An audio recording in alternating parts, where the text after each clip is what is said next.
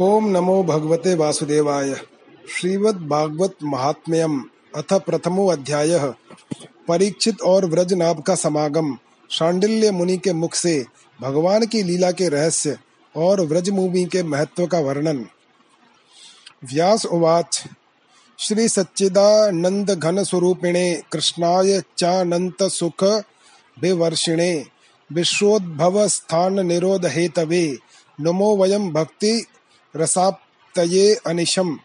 नैमिषे सूतमासी न मिवाद्य महामतिम कथामृत सारा स्वाद कुशला ऋषयो अब, अब्रोवन। महर्षि व्यास कहते हैं, जिनका स्वरूप है सच्चिदानंद नंद घन जो अपने सौंदर्य और माधुर्य आदि गुणों से सबका मन अपनी ओर आकर्षित कर लेते हैं और सदा सर्वता अनंत सुख की वर्षा करते रहते हैं, जिनकी ही शक्ति से इस विश्व की उत्पत्ति, स्थिति और प्रलय होते हैं। उन भगवान श्री कृष्ण को हम भक्ति रस का आस्वादन करने के लिए नित्य निरंतर प्रणाम करते हैं। नैमिषारण्य क्षेत्र में श्री सूत जी स्वच्छ चित्त से अपने आसन पर बैठे हुए थे।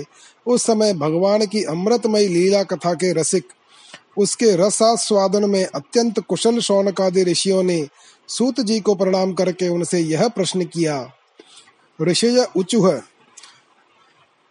वज्रम श्री माथुरे देशे स्वपौत्रम हस्तिनापुरे, अभेषिच्य गते राज्ञी तौ कथम किम च चक्रतुः सूत उवाच, नारायणं नमस्कृत्य नरं चैव नरोत्तमं, देवीं सरस्वतीं व्यासं ततो जयमुदीरयेत् महापथम गते राज्ञी परीक्षित पृथ्वीपतिः जगाम मथुराम विप्रा वज्र नाभदिद्रक्षया। ऋषियों ने पूछा, सूत जी, धर्मराज युधिष्ठिर जब श्री मथुरा मंडल में अनिरुद्ध नंदन व्रज, वज्र का और हस्तिनापुर में अपने पौत्र परीक्षित का राज्याभिषेक करके हिमालय पर चले गए, तब राजा वज्र और परीक्षित ने कैसे कैसे कौन कौन सा कार्य किया?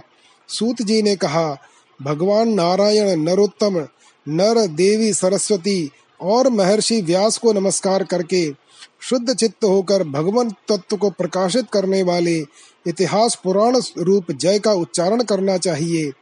शौनक आदि ब्रह्मर्षियों, जब धर्मराज युधिष्ठिर आदि पांडव गण स्वर्गारोहण के लिए हिमालय चले गए, तब सम्राट परीक्षित एक दिन मथुरा गए। उनकी इस यात्रा का उद्देश्य इतना ही था कि वहाँ चलकर वज्रनाभ से मिलजुल आए। पितृव्यमागतं ज्ञात्वा वज्रः प्रेम परिप्लुतः। अभिगम्याभिवाद्याथ निनाय निजमन्दिरम्। परिष्वज्य स तं वीरः कृष्णैकगतमानसः।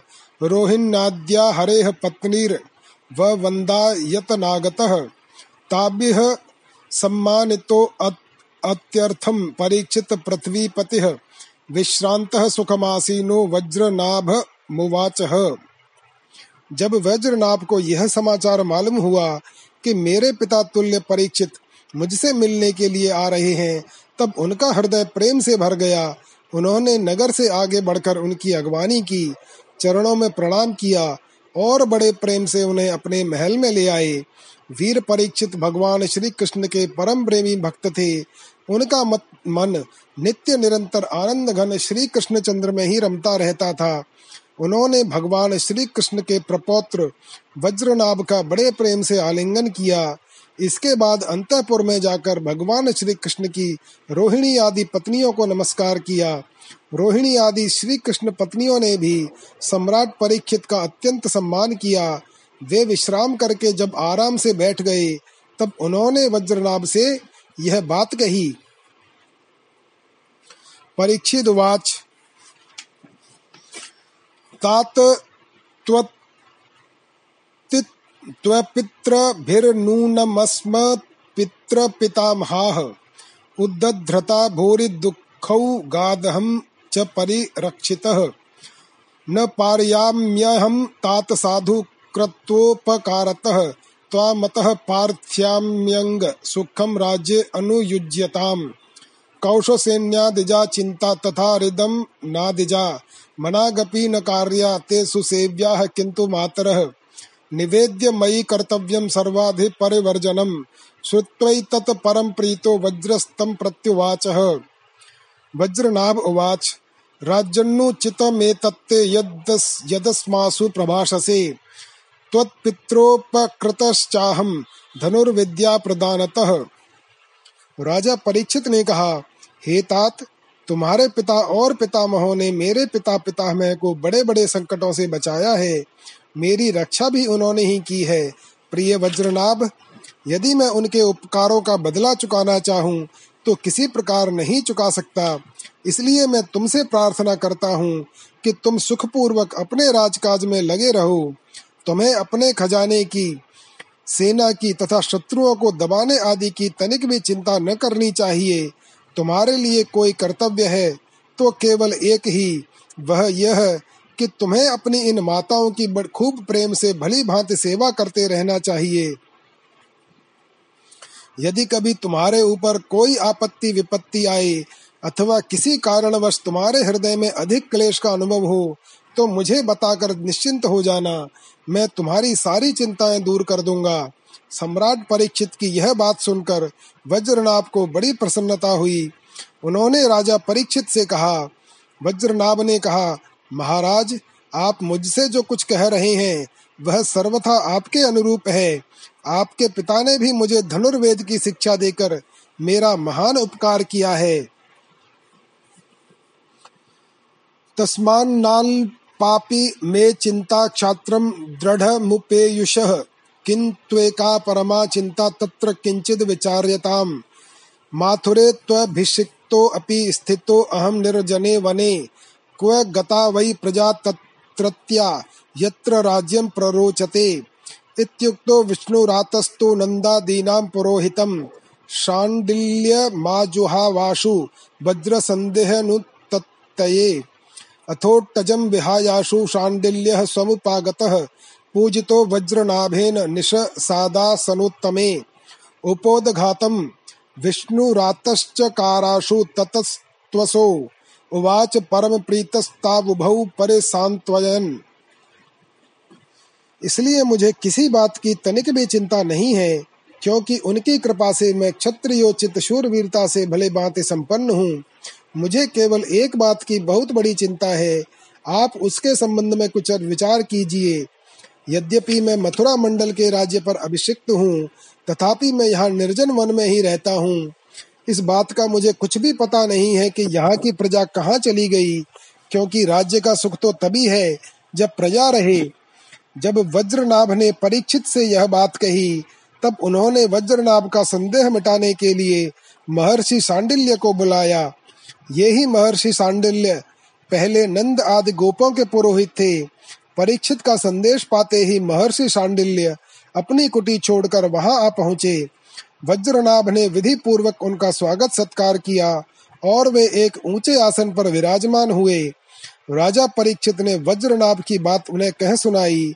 इसके बाद महर्षि शांडिल्य बड़ी प्रसन्नता से उनको सांत्वना देते हुए कहने लगे, शांडिल्य उवाच शृणुतम दत्तचित्तौ मे रहस्यम ब्रज भूमिजम व्रजनम व्याप्ति रित्युक्ता रित्युक्तया, व्यापनाद व्रज उच्यते।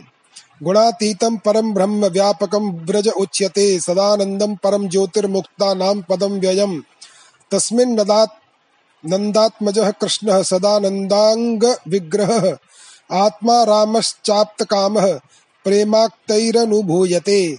आत्मा तु राधिका तस्य तयैव रमणादसौ। आत्मा रामतया प्राज्ञैः प्रोच्यते गूढ़वेदिभिः। शांडिल्य जी ने कहा, प्रिय परीक्षित और वज्रनाभ, मैं तुम लोगों से व्रज भूमि का रहस्य बतलाता हूँ। तुम दत्त चित्त होकर सुनो। व्रज का शब्द का अर्थ है व्याप्ति। इस वृद्ध वचन के अनुसार व्यापक होने के कारण ही इस भूमि का नाम व्रज पड़ा है। सत्व रज तम इन तीन गुणों से अतीत जो पर ब्रह्म है, वही व्यापक है। इसीलिए उसे व्रज कहते हैं। वह सदानंद स्वरूप, परम ज्योतिर्मय और अविनाशी है। जीवन मुक्त पुरुष उसी में स्थित रहते हैं। इस पर ब्रह्म स्वरूप व्रज धाम में नंद नंदन भगवान श्री कृष्ण का निवास है। उनका एक एक अंग सच्चिदानंद स्वरूप है।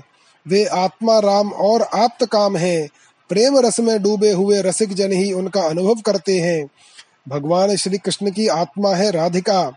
उनसे रमण करने के कारण ही रहस्य रस के मर्मज्ञ ज्ञानी पुरुष उन्हें आत्मा राम कहते हैं। कामास्तु वाञ्छितास्तस्य गावो गोपाश्च गोपिकाः नित्याः सर्वे विहाराद्या आप्तकामस्ततस्त्वयम् रहस्यं त्वेदमेतस्य प्रकृतेः परमुच्यते। प्रकृत्याखेलतस्तस्य लीलान्यैरनुभूयते सर्गस्थित्यप्ययात् यत्र रजः सत्त्वतमो गुणैः। लीलैवं द्विविधा तस्य वास्तवी व्यवहारिकी। वास्तवी तत्स्व संवेद्या जीवानां व्यवहारिकी। आद्यां विना द्वितीया न द्वितीया नाद्यगा क्वचित्। युव योगर गोचरेयं तु तल्लीला व्यवहारिकी, यत्र भूरादयो लोका भुवि माथुरमण्डलम् अत्रैव व्रजभूमिः सा यत्र सत्तत्त्वं सुगोपितम्। भासते प्रेम पूर्णानां कदाचिदपि सर्वतः, कदाचिद् द्वापरस्यान्ते रहो लीलाधिकारिणः। समवेता यदात्र स्युर् स्यौयुर्यथेनादीन् तदा हरिः। स्वैः सहावतरेत स्वेषु समावेशार्थमीप्सिताः तदा देवादयो अप्यन्ये अवतरन्ति समन्ततः। काम शब्द का अर्थ है कामना, अभिलाषा। व्रज में भगवान श्री कृष्ण के वांछित पदार्थ हैं गौएँ ग्वाल बाल गोपियाँ और उनके साथ लीला विहार आदि। वे सबके सब यहाँ नित्य प्राप्त हैं। इसी से श्री कृष्ण को आप्त काम कहा गया है। भगवान श्री कृष्ण की यह रहस्य लीला प्रकृति से परे है। वे जिस समय प्रकृति के साथ खेलने लगते हैं, उस समय दूसरे लोग भी उनकी लीला का अनुभव करते हैं। प्रकृति के साथ होने वाली लीला में ही रजोगुण सत्व गुण और तमोगुण के द्वारा सृष्टि, स्थिति और प्रलय की प्रतीति होती है। इस प्रकार यह निश्चय होता है कि भगवान की लीला दो प्रकार की है, एक वास्तवी, दूसरी व्यवहारिकी। वास्तविक लीला स्व संवेद्य है। उसे स्वयं भगवान और उनके रसिक भक्तजन ही जानते हैं। जीवों के सामने जो लीला होती है, वह व्यावहारिक लीला है। वास्तविक लीला के बिना व्यवहारिक की लीला नहीं हो सकती। परंतु व्यवहारिक लीला का वास्तविक लीला के राज्य में कभी प्रवेश नहीं हो सकता। तुम दोनों भगवान की जिस लीला को देख रहे हो, यह व्यवहारिक लीला है। यह पृथ्वी और स्वर्ग आदि लोक इसी लीला के अंतर्गत है। इसी पृथ्वी पर यह मथुरा मंडल है। यही यह वह व्रज भूमि है, जिसमें भगवान की वह वास्तविक रहस्य लीला गुप्त रूप से होती रहती है। वह कभी कभी प्रेम पूर्ण हृदय वाले रसिक भक्तों को सब और दिखने लगती है। कभी अट्ठाईसवें द्वापर के अंत में, जब भगवान की रहस्य लीला के अधिकारी भक्तजन यहाँ एकत्र होते हैं, जैसा कि इस समय भी कुछ काल पहले हुए थे उस समय भगवान अपने अंतरंग प्रेमियों के साथ अवतार लेते हैं। उनके अवतार का यह प्रयोजन होता है कि रहस्य लीला के अधिकारी भक्तजन भी अंतरंग परिकरों के साथ सम्मिलित होकर लीला रस का आस्वादन कर सकें। इस प्रकार जब भगवान अवतार ग्रहण करते हैं, उस समय भगवान के अभिमत प्रेमी देवता और ऋषि आदि भी सब और अवतार लेते हैं। सर्वेषां वाञ्छितं कृत्वा हरेरन्तर्हितो अभवत्। तेनात्र त्रिविधा लोकाः स्थिताः पूर्वं न संशयः। नित्यास्तल्लिपस्व नित्यास्तल्लिप्स्वश्चैव देवाद्याश्चेति भेदतः। देवाद्यास्तेषु कृष्णेन द्वारकां प्रापिताः पुरा। पुनर्मौषलमार्गेण स्वाधिकारेषु चापिताः। तल्लिप्सूंश्च सदा कृष्णः प्रेमानन्दैकरूपिणः विधाय स्वीयनित्येषु समावेशितवांस्तदा। नित्याः सर्वे अप्ययोग्येषु दर्शनाभावतां गताः। व्यावा व्यावहारिकलीलास् तत्र यन्नाधिकारिणः। पश्यन्त्यत्रागतास्तस्मान्निर्जनत्वं समन्ततः। तस्माच्चिन्तानक्ते कार्या वज्रनाभमदाज्ञया। वासयात्र बहून् ग्रामान् संसिद्धस्ते भविष्यति। कृष्णलीलानुसारेण कृत्वा नामानि सर्वतः। त्वया वासयता ग्रामान संसेव्या भूरियम परा। अभी अभी जो अवतार हुआ था, उसमें भगवान अपने सभी प्रेमियों की अभिलाषाएँ पूर्ण करके अब अंतर्धान हो चुके हैं। इससे यह निश्चय हुआ यहाँ पहले तीन प्रकार के भक्तजन उपस्थित थे, उसमें संदेह नहीं है। उन तीनों में प्रथम तो उनकी श्रेणी है, जो भगवान के नित्य अंतरंग पार्षद हैं, जिनका कभी भगवान से वियोग होता ही नहीं। दूसरे वे हैं, जो एकमात्र भगवान को पाने की इच्छा रखते हैं। उनकी अंतरंग लीला में अपना प्रवेश चाहते हैं। तीसरी श्रेणी में देवता आदि हैं। इनमें से जो देवता आदि के अंश से अवतीर्ण हुए थे उन्हें भगवान ने व्रज भूमि से हटाकर पहले ही द्वारका पहुँचा दिया था। फिर भगवान ने ब्राह्मण के शाप से उत्पन्न मूसल को निमित्त बनाकर यदुकुल में अवतीर्ण देवताओं को स्वर्ग भेज दिया और पुनः अपने अपने अधिकार पर स्थापित कर दिया। तथा जिन्हें एकमात्र भगवान को ही पाने की इच्छा थी, उन्हें प्रेमानंद स्वरूप बनाकर श्री कृष्ण ने सदा के लिए अपने नित्य अंतरंग पार्षदों में सम्मिलित कर लिया। जो नित्य पार्षद हैं वे यद्यपि यहाँ गुप्त रूप से होने वाली नित्य लीला में सदा ही रहते हैं, परंतु जो उनके दर्शन के अधिकारी नहीं हैं, ऐसे पुरुषों के लिए वे भी अदृश्य हो गए हैं। जो लोग व्यवहारिक लीला में स्थित हैं, वे नित्य लीला का दर्शन पाने के अधिकारी नहीं हैं, इसलिए यहाँ आने वालों को सब और निर्जन वन सूना ही सूना दिखाई देता है, क्योंकि वे वास्तविक लीला में स्थित भक्तजनों को देख नहीं सकते। इसलिए वज्रनाभ तुम्हें तनिक भी चिंता नहीं करनी चाहिए। तुम मेरी आज्ञा से यहाँ बहुत से गाँव बसाओ।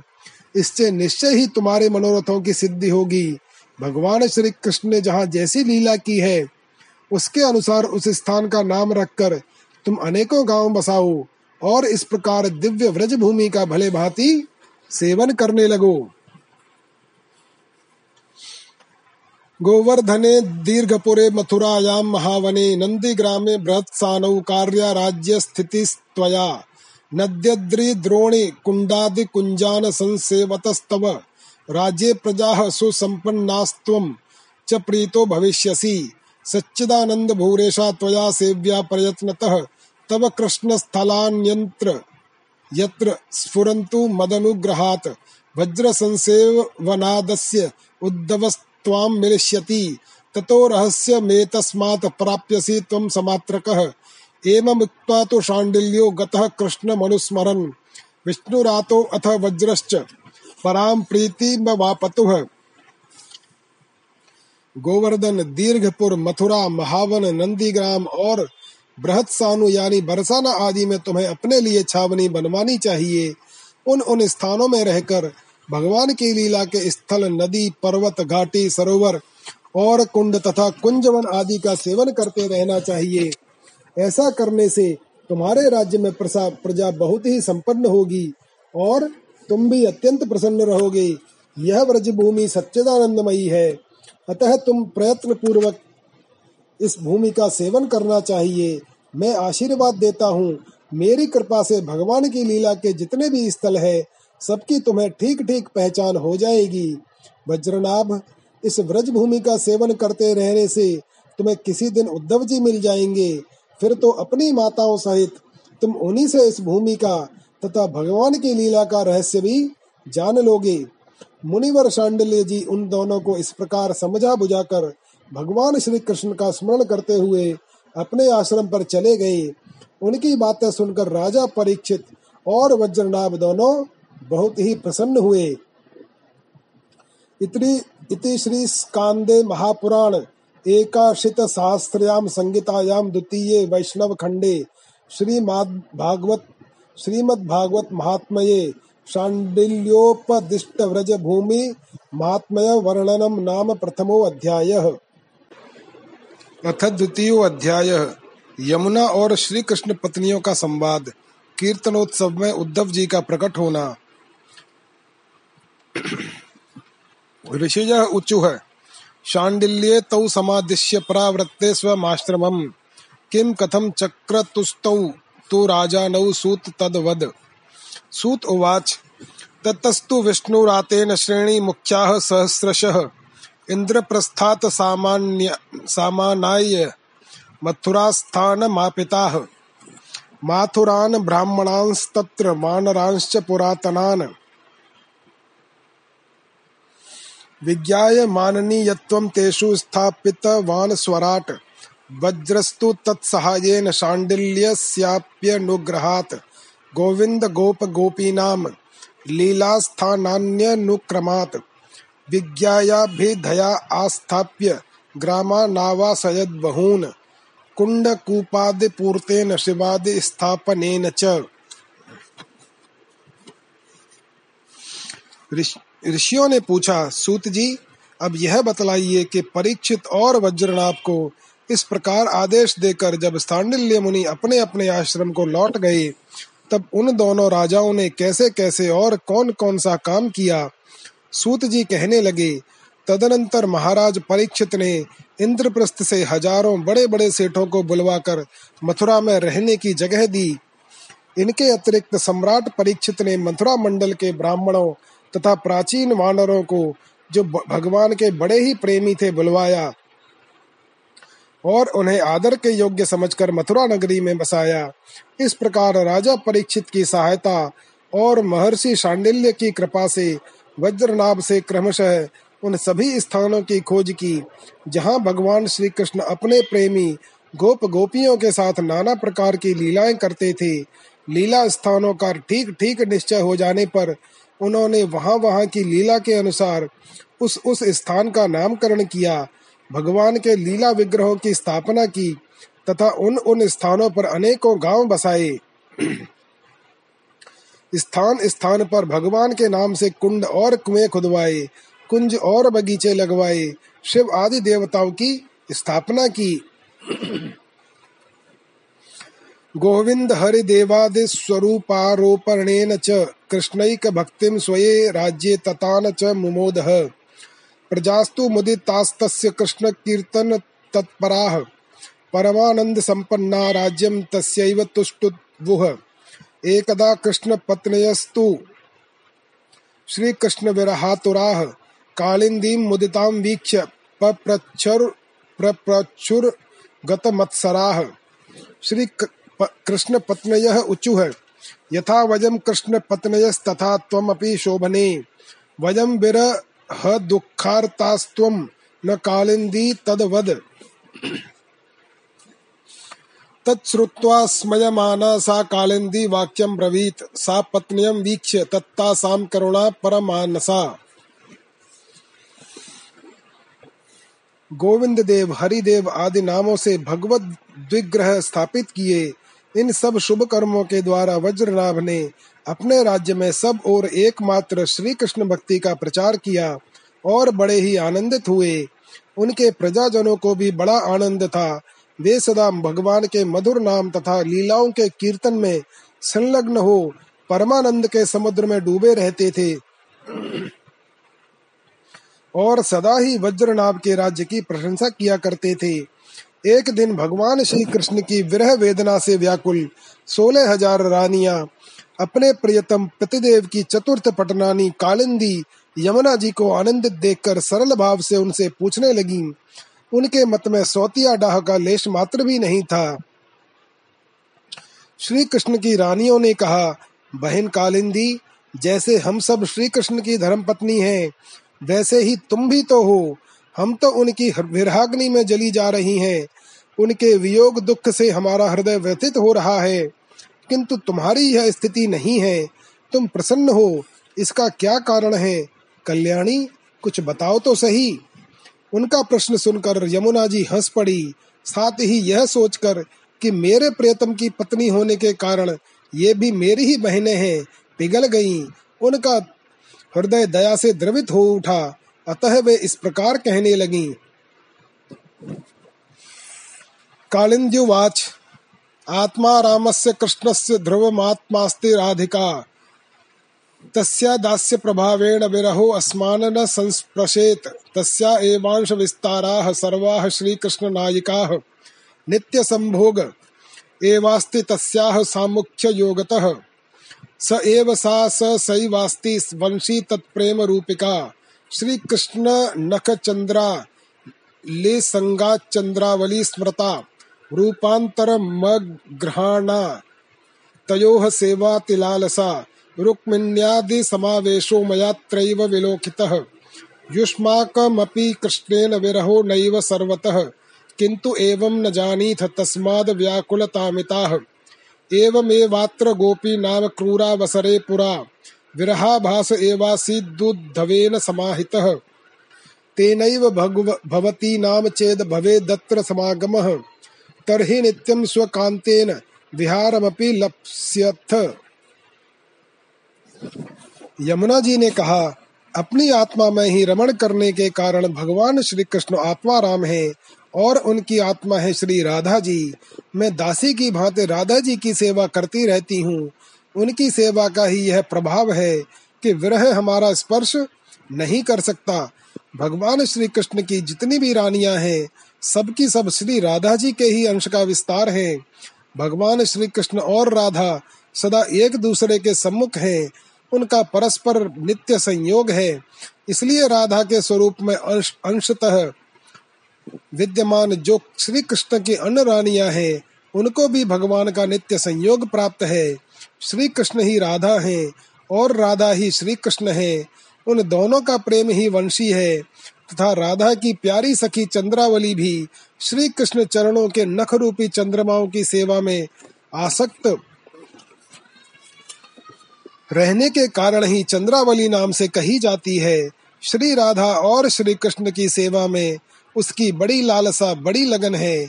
इसलिए वह कोई दूसरा स्वरूप धारण नहीं करती।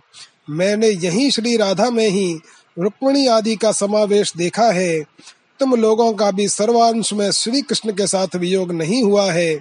किंतु तुम इस रहस्य को इस रूप में जानती नहीं हो। इसीलिए इतनी व्याकुल हो रही हो। इसी प्रकार पहले भी जब अक्रूर श्री कृष्ण को नंदगांव से मथुरा में ले आए थे, उस अवसर पर जो गोपियों को श्री कृष्ण से विरह की प्रतीति हुई थी वह भी वास्तविक विरह नहीं, केवल विरह का आभास था। इस बात को जब तक वे नहीं जानती थी, तब तक उन्हें बड़ा कष्ट था। फिर जब उद्धव जी ने आकर उनका समाधान किया, तब वे इस बात को समझ सकी। यदि तुम्हें भी उद्धव जी का सत्संग प्राप्त हो जाए तो तुम सब भी अपने प्रियतम श्री कृष्ण के साथ नित्य विहार का सुख प्राप्त कर लोगी। सूत उवाच।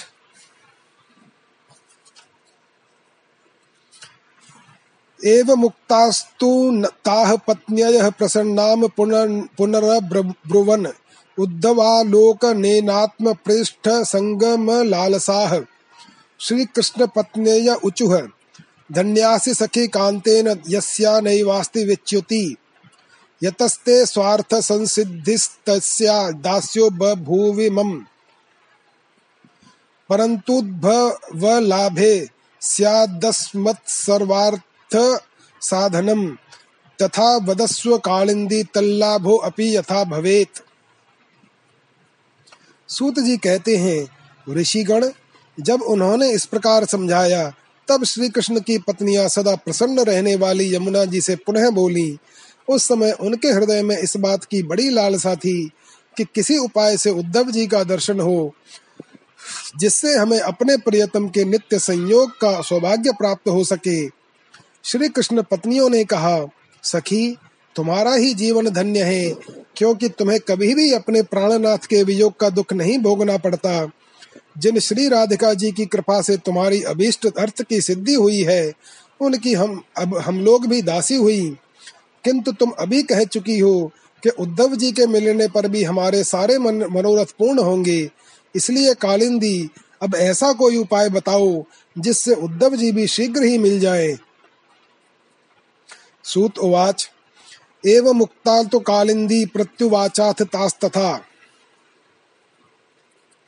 स्मरन्ति कृष्णचन्द्रस्य कलाः षोडश रूपिणीः साधन भूमिर्बदरी व्रजता कृष्णेन मन्त्रिणे प्रोक्ता, तत्रास्ते स तु साक्षात् तद्वयुनं ग्राहयन् लोकान् भूमिर्दत्ता तस्मै पुरैव सरहस्यम्, फलमिह तिरोहितम्। सत्तदिहे दानीम, स उद्धवो अलक्ष्य। सूत जी कहते हैं श्री कृष्ण की रानियों ने जब यमुना जी से इस प्रकार कहा, तब वे भगवान श्री कृष्ण चंद्र की सोलह कलाओं का चिंतन करती हुई उनसे कहने लगी। जब भगवान श्री कृष्ण अपने परम धाम को पधारने लगे, तब उन्होंने अपने मंत्री उद्धव से कहा, उद्धव, साधना करने की भूमि है बद्रिकाश्रम, अतः अपनी साधना पूर्ण करने के लिए तुम वहीं जाओ। भगवान की इस आज्ञा के अनुसार उद्धव जी इस समय अपने साक्षात स्वरूप से बदरिकाश्रम में विराजमान हैं और वहाँ जाने वाले जिज्ञासु लोगों को भगवान के बताए हुए ज्ञान का उपदेश करते रहते हैं। साधन की फल रूपा भूमि है व्रज भूमि इसे भी इसके रहस्यों सहित भगवान ने पहले ही उद्धव को दे दिया था, किंतु वह फल भूमि यहाँ से भगवान के अंतर्धान होने के साथ ही स्थूल दृष्टि से परे जा चुकी है, इसलिए इस समय यहाँ उद्धव प्रत्यक्ष दिखाई नहीं पड़ते।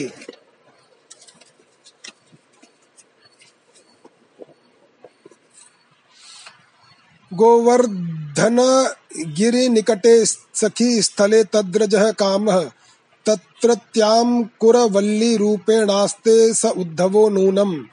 आत्मोत्सव रूपत्वम हरिणा तस्मै समर्पितम नियतम। तस्मात् तत्र स्थित्वा कुसुम सरह परिसरे स वज्राभिः वीणा वेणु मृदंगैः कीर्तन काव्यादि सरसंगीतैः उत्सव आरब्धव्यो हरि रत लोकान समान्नाय्य तत्रोद्भवावलोको भविता नियतम महोत्सवे वितते। योष्मा कीड़ाम भी मत सिद्धिम सविता स एव सवितानाम। फिर भी एक स्थान है, जहाँ उद्धव जी का दर्शन हो सकता है। गोवर्धन पर्वत के निकट भगवान की लीला सहचरी गोपियों की विहार स्थली है। वहाँ की लता अंकुर और बेला के रूप में अवश्य ही उद्धव जी वहाँ निवास करते हैं। लताओं के रूप में उनके रहने का यही उद्देश्य है कि भगवान के प्रियतमा गोपियों की चरण रज उन पर पड़ती रहे। उद्धव जी के संबंध में एक निश्चित बात यह भी है कि उन्हें भगवान ने अपना उत्सव स्वरूप प्रदान किया है। भगवान का उत्सव उद्धव जी का अंग है। वे उससे अलग नहीं रह सकते। इसलिए अब तुम लोग वज्रनाभ को ले, साथ लेकर वहाँ जाओ और कुसुम सरोवर के पास ठहरो। भगवत भक्तों की मंडली एकत्र करके वीणा वेणु और मृदंग आदि बाजों के साथ भगवान के नाम और लीलाओं के कीर्तन भगवत संबंधी काव्य कथाओं के श्रवण तथा भगवत गुणगान से युक्त सरस संगीतों द्वारा महान उत्सव आरंभ करो। इस प्रकार जब उस महान उत्सव का विस्तार होगा, तब निश्चय है कि वहाँ उद्धव जी का दर्शन मिलेगा। वे ही भली बात तुम सब लोगों के मनोरथ पूर्ण करेंगे। सूत उवाच, इति श्रुत्वा प्रसन्नास्ताः कालिन्दीमभिवन्द्य कथया मासुरागत्य वज्रं प्रति परीक्षितम्। विष्णुरातस्तु तच्छ्रुत्वा प्रसन्नस्तद्युतस्तदा तत्रैवागत्य तत सर्वं कारयामास सत्वरम्।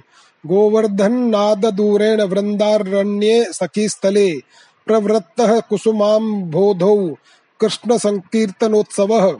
वृषभानुसुताकान्तविहरे कीर्तनश्रिया साक्षादिव समावृत्ते सर्वे अनन्य दर्शो अभवन। सूत जी कहते हैं, यमुना जी की बताई हुई बातें सुनकर श्री कृष्ण की रानियाँ बहुत प्रसन्न हुई। उन्होंने यमुना जी को प्रणाम किया और वहाँ से लौटकर वज्रनाभ तथा परीक्षित से वे सारी बातें कह सुनाई। सब बातें सुनकर परीक्षित को बड़ी प्रसन्नता हुई और उन्होंने वज्रनाभ तथा श्री कृष्ण पत्नियों को उसी समय साथ ले उस स्थान पर पहुंचकर तत्काल वह सब कार्य आरंभ करवा दिए, जो कि यमुना जी ने बताया था। गोवर्धन के निकट वृंदावन के भीतर कुसुम सरोवर पर जो सखियों की विहार स्थली है, वहाँ ही श्री कृष्ण कीर्तन का उत्सव आरंभ हुआ।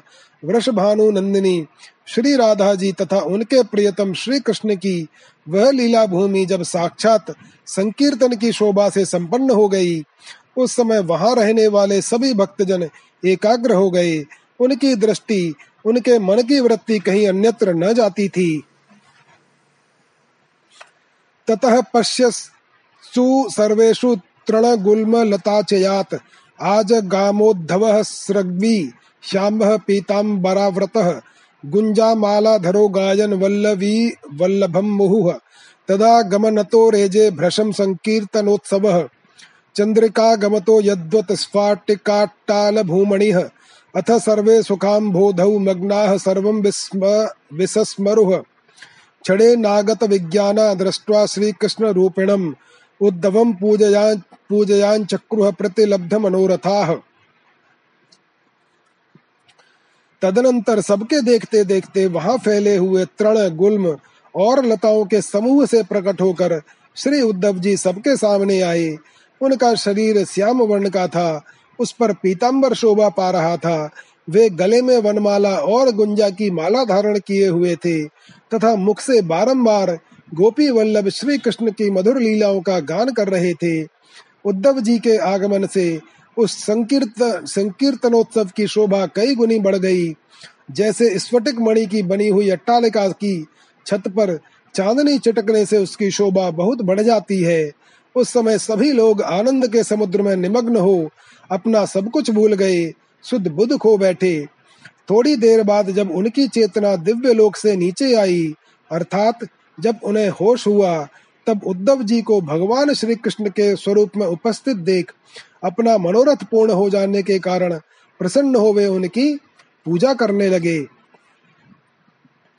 इतरी श्री स्कांदे महापुराण एकाशीत सहस्त्र्याम संगीतायाम द्वितीय वैष्णव खंडे, श्रीमद्भागवत महात्मये, गोवर्धन पर्वत समीपे, परीक्षिदादि नाम उद्धव दर्शन वर्णनम नाम द्वितीयो अध्यायः। अथ तृतीय अध्याय श्रीमद् भागवत की परंपरा और उसका महात्म्य, भागवत श्रवण से श्रोताओं को भगवत धाम की प्राप्ति। सूत उवाच अथोद्धवस्तु कृष्ण कीर्तन तत्परान सत्कृत्याथ परिष्वज्य परीक्षित मुवाच उद्धव उवाच, धन्यो असि राजन कृष्णे, क भक्त्या पूर्णो असि नित्यदा। यस्तम निमग्न चित्तो असि कृष्ण संकीर्तन नोत्सवे सूत जी कहते हैं, उद्धव जी ने वहाँ एकत्र हुए सब लोगों को श्री कृष्ण कीर्तन में लगा देखकर सभी का सत्कार किया।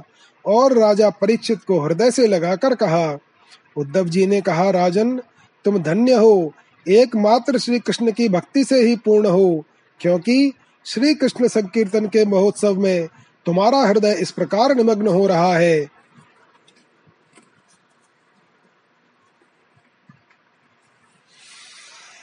कृष्ण पत्नीषु वज्रे च दिष्टया प्रीतिः प्रवर्तिता, तवोचितमिदं तात कृष्ण दत्तांग वैभव द्वारकास्थेषु सर्वेषु धन्या एतेन संशयः। येषां व्रज निवासाय पार्थमादिष्टवान् प्रभुः।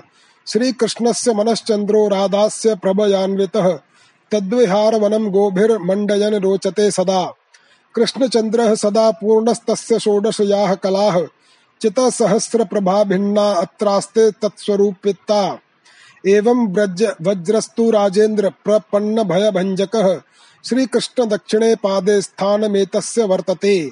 अवतारे अत्र कृष्णेन योगो मायाति भाविताः। तद्बले नात्म विस्मृत्या सीदन्त्येतेन संशयः। ऋते कृष्ण प्रकाशम न प्रकाशम तो स्वात्म बोधो न कस्यचित्। तत्प्रकाशस्तु जीवानां मायया पिहितः सदा। अष्टाविंशे द्वापरान्ते स्वयमेव यदा हरिः। उत्सारयेन्निजां मायाम तत्प्रकाशो भवे तदा। बड़े सौभाग्य की बात है कि श्री कृष्ण की पत्नियों के प्रति तुम्हारी भक्ति और वज्रनाभ पर तुम्हारा प्रेम है। तात, तुम जो कुछ कर रहे हो, सब तुम्हारे अनुरूप ही है। क्यों न हो श्री कृष्ण ने ही तुम्हें शरीर और वैभव प्रदान किया है। अतः तुम्हारा उनके पपौत्र पर प्रेम होना स्वाभाविक ही है। इसमें तनक भी संदेह नहीं कि समस्त द्वारका वासियों में ये लोग सबसे बढ़कर धन्य हैं, जिन्हें वज्र, व्रज में निवास कराने के लिए भगवान श्री कृष्ण ने अर्जुन को आज्ञा दी थी। श्री कृष्ण का मन रूपी चंद्रमा राधा के मुख की प्रभा रूप चांदनी से युक्त हो, उनकी लीला भूमि वृंदावन को अपनी किरणों से सुशोभित करता हुआ यहाँ सदा प्रकाशमान रहता है। श्री कृष्ण चंद्र नित्य परिपूर्ण है प्राकृत चंद्रमा की भांति उनमें वृद्धि और क्षय रूप विकार नहीं होते। उनकी जो सोलह कलाएँ हैं, उनसे सहस्रों चिन्मय किरणें निकलती रहती हैं। इससे उनके सहस्रों भेद हो जाते हैं। इन सभी कलाओं से युक्त नित्य परिपूर्ण श्री कृष्ण इस व्रज भूमि में सदा ही विद्यमान रहते हैं। इस भूमि में और उनके स्वरूप में कुछ अंतर नहीं है। राजेंद्र परीक्षित इस प्रकार विचार करने पर सभी ब्रजवासी भगवान के अंग में स्थित हैं। शरणागतों का भय दूर करने वाले जो ये व्रज हैं, इनका स्थान श्री कृष्ण के दाहिने चरण में है। इस अवतार में भगवान श्री कृष्ण ने इन सबको अपनी योग माया से अभिभूत कर लिया है। उसी के प्रभाव से ये अपने स्वरूप को भूल गए हैं और इसी कारण सदा दुखी रहते हैं। यह बात निस्संदेह ऐसी ही है। श्री कृष्ण का प्रकाश प्राप्त हुए बिना किसी को भी अपने स्वरूप का बोध नहीं हो सकता। जीवों के अंतकरण में जो श्री कृष्ण तत्व का प्रकाश है, उस पर सदा माया का पर्दा पड़ा रहता है। अट्ठाईसवें द्वापर के अंत में जब भगवान श्री कृष्ण स्वयं ही सामने प्रकट होकर अपनी माया का पर्दा उठा लेते हैं, उस समय जीवों को उनका प्रकाश प्राप्त होता है।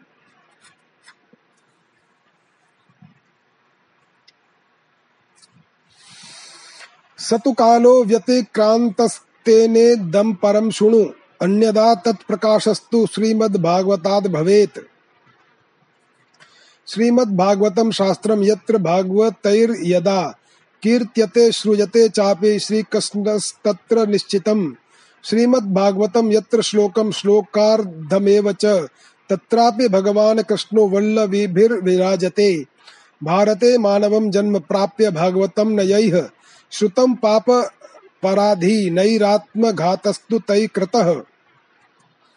किंतु अब वह समय तो बीत गया, इसलिए उनके प्रकाश की प्राप्ति के लिए अब दूसरा उपाय बतला जा जा रहा है। सुनो, अट्ठाईसवें द्वापर के अतिरिक्त, समय में यदि कोई श्री कृष्ण तत्व का प्रकाश पाना चाहे तो उसे वह श्रीमद् भागवत से ही प्राप्त हो सकता है। भगवान के भक्त जहाँ जब कभी श्रीमद् भागवत शास्त्र का कीर्तन और श्रवण करते हैं, वहाँ उस समय भगवान श्री कृष्ण साक्षात रूप से विराजमान रहते हैं। जहाँ श्रीमद् भागवत के एक या आधे श्लोक का ही पाठ होता है, वहाँ भी श्री कृष्ण अपनी प्रियतमा गोपियों के साथ विद्यमान रहते हैं। इस पवित्र भारत वर्ष में मनुष्य का जन्म पाकर भी जिन लोगों ने पाप के अधीन होकर श्रीमद् भागवत नहीं सुना, उन्होंने मानो अपने ही हाथों अपनी हत्या कर ली। श्रीमद् भागवतम शास्त्रम नित्यम यही परिसेवितम।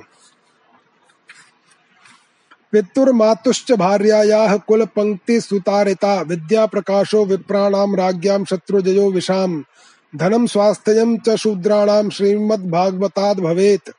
योषिताम परेशाम च सर्ववाञ्छितपूरणम्। अतो भागवतं नित्यं को न सेवेत भाग्यवान्।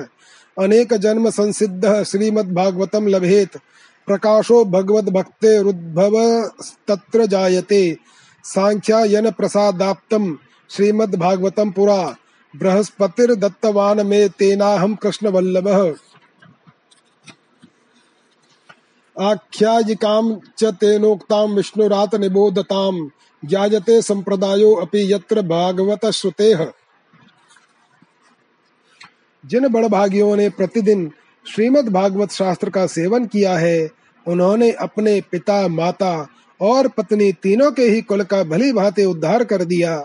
श्रीमद् भागवत के स्वाध्याय और श्रवण से ब्राह्मणों को विद्या का प्रकाश प्राप्त होता है। क्षत्रिय लोग शत्रुओं पर विजय पाते हैं, वैश्यों को धन मिलता है और शूद्र स्वस्थ निरोगी बने रहते हैं। स्त्रियों और अंत्यज आदि अन्य लोगों की भी इच्छा श्रीमद् भागवत से पूर्ण होती है। अतः कौन ऐसा भाग्यवान पुरुष है जो श्रीमद् भागवत का नित्य ही सेवन न करेगा? अनेकों जन्मों तक साधना करते करते जब मनुष्य पूर्ण सिद्ध हो जाता है, तब उसे श्रीमद् भागवत की प्राप्ति होती है। भागवत से भगवान का प्रकाश मिलता है, जिससे भगवत भक्ति उत्पन्न होती है। पूर्व काल में सांख्यायन की कृपा से श्रीमद् भागवत बृहस्पति जी को मिला। और बृहस्पति जी ने मुझे दिया। इसी से मैं श्री कृष्ण का प्रियतम सखा हो चुका हो सका हूँ। परीक्षित बृहस्पति जी ने मुझे एक आख्यायिका भी सुनाई थी। उसे तुम सुनो। इस आख्यायिका से श्रीमद् भागवत श्रवण के संप्रदाय का क्रम भी जाना सक, जा सकता है।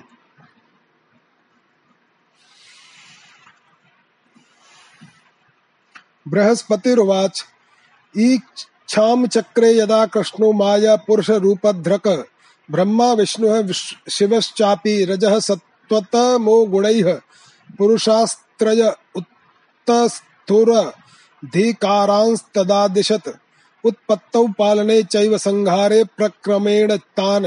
ब्रह्मा तो नाभे कमलादुत्पन्नस्तं व्यज जिज्ञपत। ब्रह्मोवाच नारायणादि पुरुष परमात्मन नमो अस्तुते त्वया सर्गे नियुक्तो अस्मि पापी यान माम रजो गुणः। त्वत्स्मृतो नैव बाधेत, तथैव कृपया प्रभो। बृहस्पति जी ने कहा था, अपनी माया से पुरुष रूप धारण करने वाले भगवान श्री कृष्ण ने जब सृष्टि के लिए संकल्प किया, तब उनके दिव्य विग्रह से तीन पुरुष प्रकट हुए। इनमें रजोगुण की प्रधानता से ब्रह्मा, सत्वगुण की प्रधानता से विष्णु और तमोगुण की प्रधानता से रुद्र प्रकट हुए।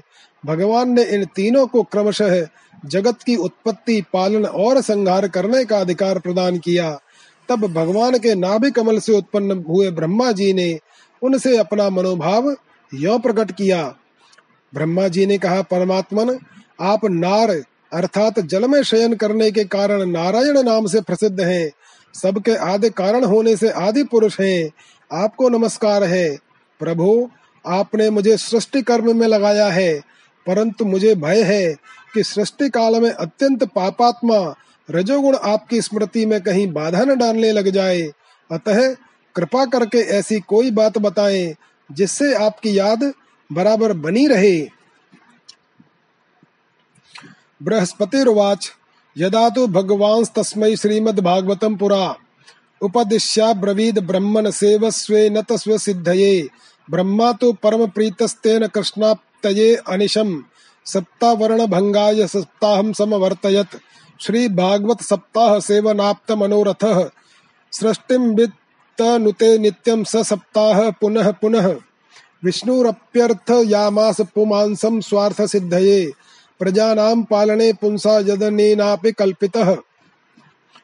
बृहस्पति जी कहते हैं, जब ब्रह्मा जी ने ऐसी प्रार्थना की तब पूर्व काल में भगवान ने उन्हें श्रीमद् भागवत का उपदेश देकर कहा, ब्रह्मन, तुम अपने मनोरथ की सिद्धि के लिए सदा ही इसका सेवन करते रहो। ब्रह्मा जी श्रीमद् भागवत का उपदेश पाकर बड़े प्रसन्न हुए और उन्होंने श्री कृष्ण की नित्य प्राप्ति के लिए तथा सात आवरणों को का भंग करने के लिए श्रीमद् भागवत का सप्ताह पारायण किया। सप्ताह यज्ञ की विधि से सात दिनों तक श्रीमद् भागवत का सेवन करने से ब्रह्मा जी के सभी मनोरथ पूर्ण हो गए। इससे वे सदा भगवत स्मरण पूर्वक सृष्टि का विस्तार करते और बारंबार सप्ताह यज्ञ का अनुष्ठान करते रहते हैं। ब्रह्मा जी की ही भांति विष्णु ने भी अपने अभीष्ट अर्थ की सिद्धि के लिए उन परम पुरुष परमात्मा से प्रार्थना की क्योंकि उन पुरुषोत्तम ने विष्णु को भी प्रजा पालन रूप, रूप कर्म में नियुक्त किया था।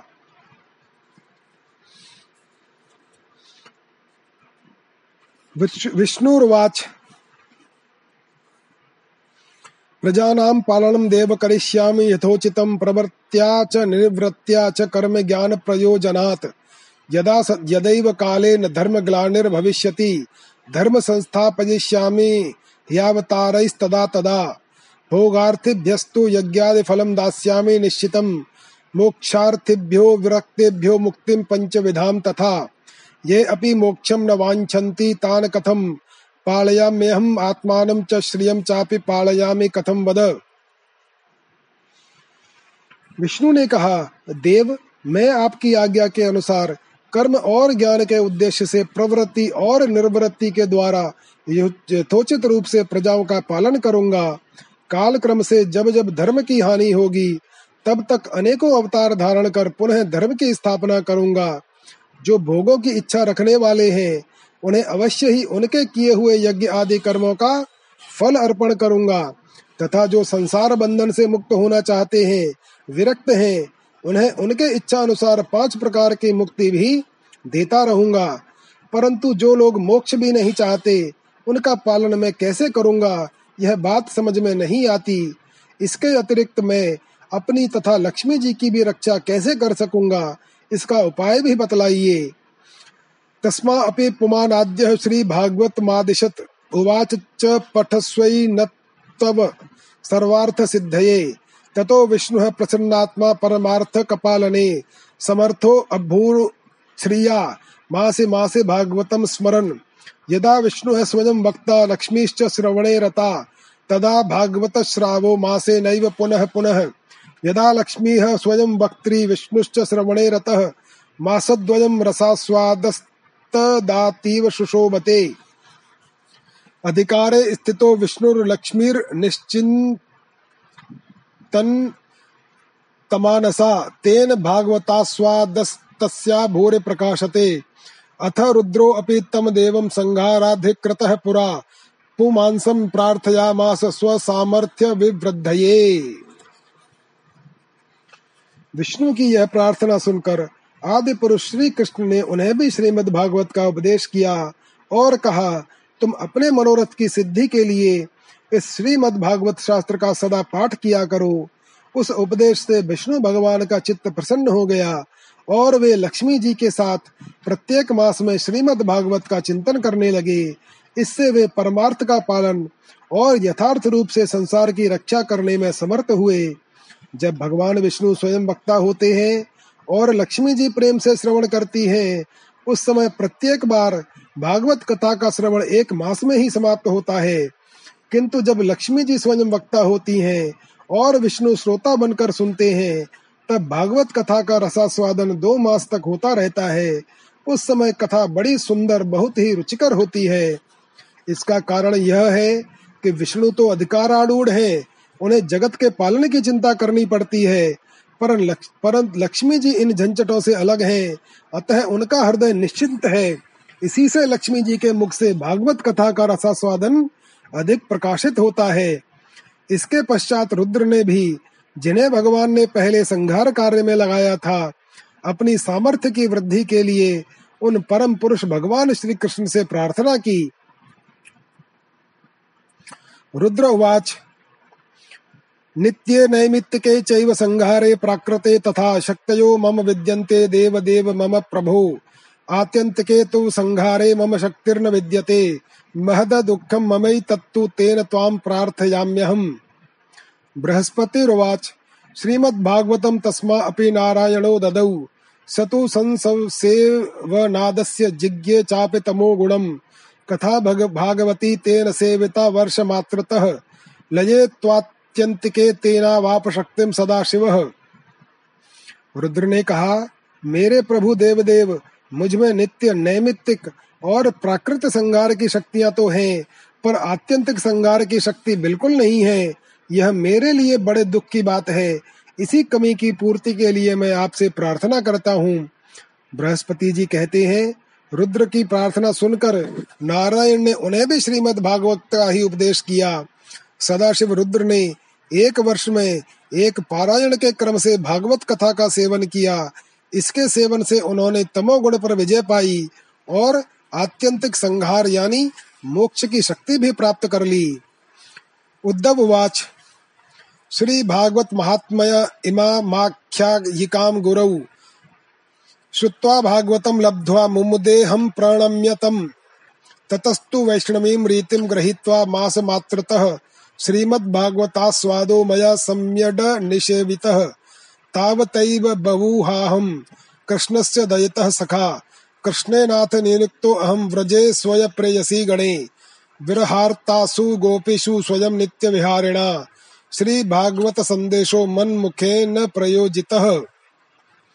उद्धव जी कहते हैं श्रीमद् भागवत के महात्म्य के संबंध में यह आख्यायिका मैंने अपने गुरु श्री बृहस्पति जी से सुनी और उनसे भागवत का उपदेश प्राप्त कर उनके चरणों में प्रणाम करके मैं बहुत ही आनंदित हुआ। तत्पश्चात भगवान विष्णु की रीति स्वीकार करके मैंने भी एक मास तक श्रीमद् भागवत कथा का भली भांति रसास्वादन किया। उतने से ही मैं भगवान श्री कृष्ण का प्रियतम सखा हो गया। इसके पश्चात भगवान ने मुझे व्रज में अपनी प्रियतमा गोपियों की सेवा में नियुक्त किया। यद्यपि भगवान अपने लीला परिकरों के साथ नित्य विहार करते रहते हैं इसलिए गोपियों का श्री कृष्ण से कभी वियोग नहीं होता। तथापि जो भ्रम से विरह वेदना का अनुभव कर रही थीं, उन गोपियों के प्रति भगवान ने मेरे मुख से भागवत का संदेश कहलाया।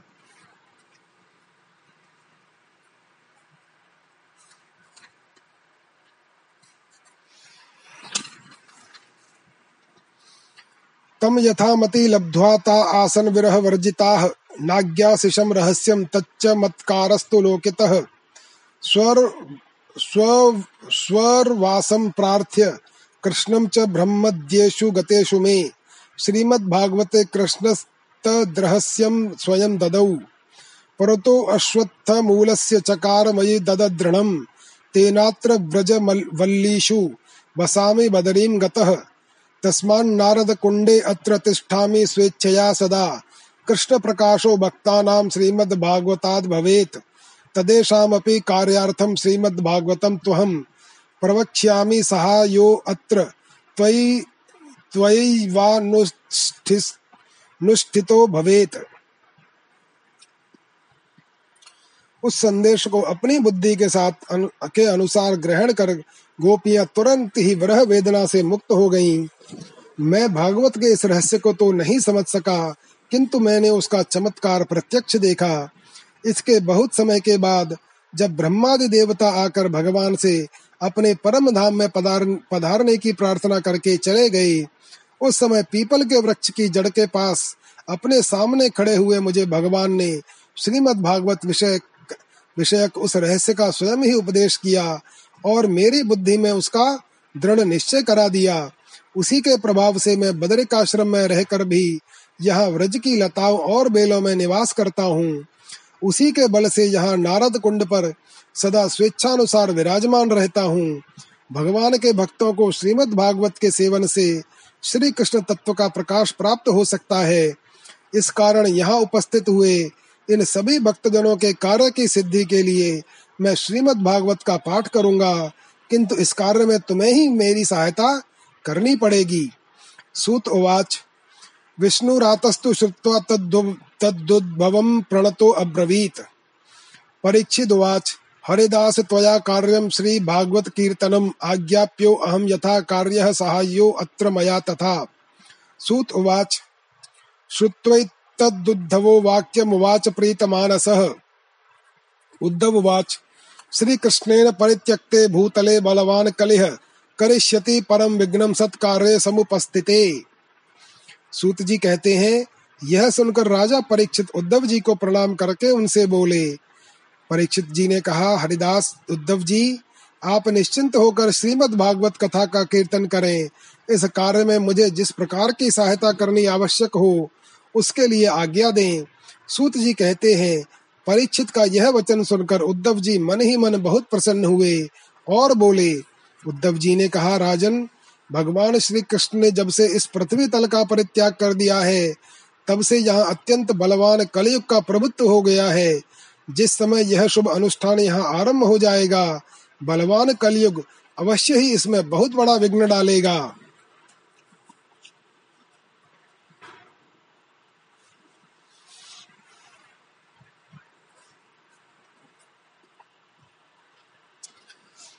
तस्माद् दिग्विजयं याहि कलि निग्रहमाचर, अहं तु मासमात्रेण वैष्णवीं रीतिमास्थितः। श्रीमद्भागवतास्वादं प्रचार्य त्वत्सहायतः एतान् सम्प्रापयिष्यामि नित्यधाम्नि मधुद्विषः सूत उवाच। श्रुत्वैवं तद्वचो राजा मुदितश्चिन्तया आतुरः। तदा विज्ञापयामास स्वाभिप्रायं तमुद्धवम्। परीक्षित उवाच कलिम तो निग्रहीष्यामि तात ते वचसि स्थितः। श्री भागवत संप्राप्ति कथम मम भविष्यति? अहम तो समनुग्राह्यस्तव पादतले श्रितः। सूत उवाच श्रुत्वैतद्वचनं भूयो अप्युद्धवस्तमुवाचः। इसलिए तुम दिग्विजय के लिए जाओ और कलयुग को जीतकर अपने वश में करो। इधर मैं तुम्हारी सहायता से वैष्णवी रीति का सहारा लेकर एक महीने तक यहाँ श्रीमद् भागवत कथा का रसास्वादन कराऊँगा और इस प्रकार भागवत कथा के रस का प्रसार करके इन सभी श्रोताओं को भगवान मधुसूदन के नित्य गोलोक धाम में पहुंचाऊँगा। सूत जी कहते हैं, उद्धव जी की बात सुनकर राजा परीक्षित पहले तो कलयुग पर विजय पाने के विचार से बड़े ही प्रसन्न हुए, परंतु पीछे यह सोचकर कि मुझे भागवत कथा के श्रवण से वंचित ही रहना पड़ेगा चिंता से व्याकुल हो उठे। उस समय उन्होंने उद्धव जी से अपना अभिप्राय इस प्रकार प्रकट किया। राजा परीक्षित ने कहा, हे तात, आपकी आज्ञा के अनुसार तत्पर होकर मैं कलयुग को तो अवश्य ही अपने वश में करूँगा। पर मगर श्रीमद् भागवत की प्राप्ति मुझे कैसे होगी? मैं भी आपके चरणों के शरण में आया हूँ। अतः मुझ पर भी आपको अनुग्रह करना चाहिए। सूत जी कहते हैं। उनके इस वचन को सुनकर उद्धव जी पुनः बोले राजंश्चिन्ता तु ते कापि नैव कार्या कथञ्चन, तवैव भगवच्छास्त्रे यतो मुख्याधिकारिता। एतावत्कालपर्यन्तं प्रायो भागवतश्रुतेः वार्तामपि न जानन्ति मनुष्याः कर्म तत्पराः। त्वत्प्रसादेन बहवो मनुष्या भारताजिरे। श्रीमद्भागवत प्राप्तौ सुखं प्राप्स्यन्ति शाश्वतम्। नन्दनन्दन रूपस्तु श्रीशुको भगवान् ऋषिः। श्रीमद्भागवतं तुभ्यं श्रावजिष्यत्य संशयम्। तेन प्राप्स्यसि राजस्त्वं नित्यं धाम व्रजेशितुः श्रीभागवतसञ्चारस्ततो भुवि भविष्यति। तस्मात् त्वं गच्छ राजेंद्र कलि निग्रह माचर उद्धव जी ने कहा, राजन, तुम्हें तो किसी भी बात के लिए किसी भी प्रकार की चिंता नहीं करनी चाहिए, क्योंकि इस भागवत शास्त्र के प्रधान अधिकारी तो तुम ही हो। संसार के मनुष्य नाना प्रकार के कर्मों में रचे पचे हुए हैं। ये लोग आज तक प्रायः भागवत शरण, श्रवण की बात भी नहीं जानते। तुम्हारे ही प्रसाद से इस भारत वर्ष में रहने वाले अधिकांश मनुष्य श्रीमद् भागवत कथा की प्राप्ति होने पर शाश्वत सुख प्राप्त करेंगे। महर्षि भगवान श्री सुखदेव जी साक्षात नंद नंदन श्री कृष्ण के स्वरूप हैं। वे ही तुम्हें श्रीमद् भागवत की कथा सुनाएँगे। इसमें तनिक भी संदेह की बात नहीं है। राजन, उस कथा के श्रवण से तुम व्रजेश्वर श्री कृष्ण के नित्य धाम को प्राप्त करोगे। इसके पश्चात इस पृथ्वी पर श्रीमद् भागवत कथा का प्रचार होगा। अतः राजेंद्र परीक्षित, तुम जाओ और कलियुग को जीतकर अपने वश में करो। सूत उवाच इत्युक्तस्तं परिक्रम्य गतो राजा दिशां जये। वज्रस्तु निज निजराज्येशं प्रतिबाहुं विधाय च तत्रैव मात्रभिः साकं तस्थौ भागवताशया। अथ वृन्दावने मासं गोवर्धन समीपतः श्रीमद्भागवतास्वादस्तुद्धवेन प्रवर्तितः। तस्मिन्नास्वाद्यमाने तु सच्चिदानन्दरूपिणी। प्रचकाशे हरेर्लीला सर्वतः कृष्ण एव च। आत्मानं च तदनन्तस्थम्। तदन्तस्थं सर्वे अपि दद्रशुस्तदा। वज्रस्तु दक्षिणे दृष्ट्वा कृष्णपादसरोरुहे। स्वात्मानं कृष्णवैधुर्यान्मुक्तस्तद्भुव्य शोभत ताश्च तन्मातरः कृष्णे, रासरात्रिप्रकाशिनी। चन्द्रे कलाप्रभारूपमात्मानं वीक्ष्य विस्मिताः। स्वप्रेष्ठविरह व्याधि विमुक्ताः स्वपदं ययुः ये अन्ये च तत्र ते। सर्वे नित्यलीलान्तरं गताः। व्यवहारिकलोकेभ्यः सद्यो अदर्शनमागताः। गोवर्धननिकुञ्जेषु गोषु वृन्दावनादिषु। नित्यं कृष्णेन मोदन्ते, दृश्यन्ते प्रेम तत्परैः। सूत उवाच। य एतां भगवत्प्राप्तिं शृणुयाच्चापि कीर्तयेत्। तस्य वै भगवत्प्राप्तिर्दुःखा हानिश्च जायते। सूत जी कहते हैं, उद्धव जी के इस प्रकार कहने पर राजा परीक्षित ने उनकी परिक्रमा करके उन्हें प्रणाम किया और दिग्विजय के लिए चले गए। इधर वज्र ने भी अपने पुत्र प्रतिबाहु को अपनी राजधानी मथुरा का राजा बना दिया और माताओं को साथ ले। उसी स्थान पर जहाँ उद्धव जी प्रकट हुए थे, जाकर श्रीमद् भागवत सुनने की इच्छा से रहने लगे। तदनंतर उद्धव जी ने वृंदावन में गोवर्धन पर्वत के निकट एक महीने तक श्रीमद् भागवत कथा के रस की धारा बहाई। उस रस का आस्वादन करते समय प्रेमी श्रोताओं की दृष्टि में सब और भगवान के सच्चिदानंदमयी लीला प्रकाशित हो गई और सर्वत्र श्री कृष्ण चंद्र का साक्षात होने लगा। उस समय सभी श्रोताओं ने अपने को भगवान के स्वरूप में स्थित देखा।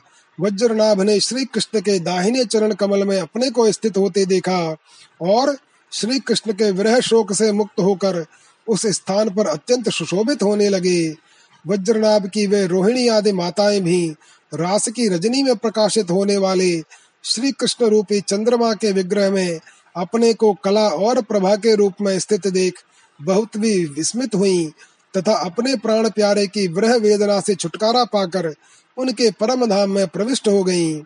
इनके अतिरिक्त भी जो श्रोतागण वहाँ उपस्थित थे वे भी भगवान की नित्य अंतरंग लीला में सम्मिलित होकर इस स्थूल व्यावहारिक जगत से तत्काल अंतर्धान हो गए। वे सभी सदा ही गोवर्धन पर्वत के कुंज और झाड़ियों में, वृंदावन काम्य वन आदि वनों में तथा वहाँ की दिव्य गौ के बीच में श्री कृष्ण के साथ विचरते हुए अनंत आनंद का अनुभव करते रहते हैं। जो लोग श्री कृष्ण के प्रेम में मग्न हैं, उन भावुक भक्तों को उनके दर्शन भी होते हैं। सूत जी कहते हैं जो लोग इस भाग, भाग भगवत प्राप्ति की कथा को सुनेंगे और कहेंगे उन्हें भगवान मिल जाएँगे और उनके दुखों का सदा के लिए अंत हो जाएगा। इति श्री स्कांदे महापुराण एकाशीत सहस्त्रयाम संगीतायाम द्वितीय वैष्णव खंडे परीक्षुद परीक्षुद्धव संवादे श्रीमद् भागवत महात्मये तृतीयो अध्याय। अथ चतुर्थो अध्याय। श्रीमद् भागवत का स्वरूप, प्रमाण श्रोता वक्ता के लक्षण, श्रवण विधि और महात्म्य। ऋषि उचु है। साधु सूत चिरम जीव चिरम एवं प्रसादिन श्री भागवत महात्म्यम पूर्वम तुन्मुखात् श्रुतम तत्स्वरूपं प्रमाणं च विधिं च श्रवणे वद। तद्वक्तुर्लक्षणं सूत श्रोतुश्चापे वदाधुना। सूत उवाच श्रीमद्भागवतस्याथ श्रीमद् श्रीमद्भगवतः सदा स्वरूपमेकमेवास्ति सच्चिदानन्दलक्षणम् श्रीकृष्णासक्तभक्तानां तन्माधुर्यप्रकाशकं समुज्जृम्भन्ति समुज्रभति यद्वाक्यं विद्धि भागवतं हि तत् ज्ञान विज्ञान भक्त्यंग चतुष्टय परम वचः माया मर्दन दक्षम च विद्धि भागवतम च तत्। प्रमाणं तस्य को वेद ह्यनन्तस्याक्षरात्मनः ब्रह्मणे हरिणा तद्दिक, चतुश्लोक्या प्रदर्शिता। शौनकादि ऋषियों ने कहा, सूत जी, आपने हम लोगों को बहुत अच्छी बात बताई। आपकी आयु बढ़े, आप चिरजीवी हो, और चिरकाल तक हमें इसी प्रकार उपदेश करते रहें। आज हम लोगों ने आपके मुख से श्रीमद् भागवत का अपूर्व महात्म्य सुना है।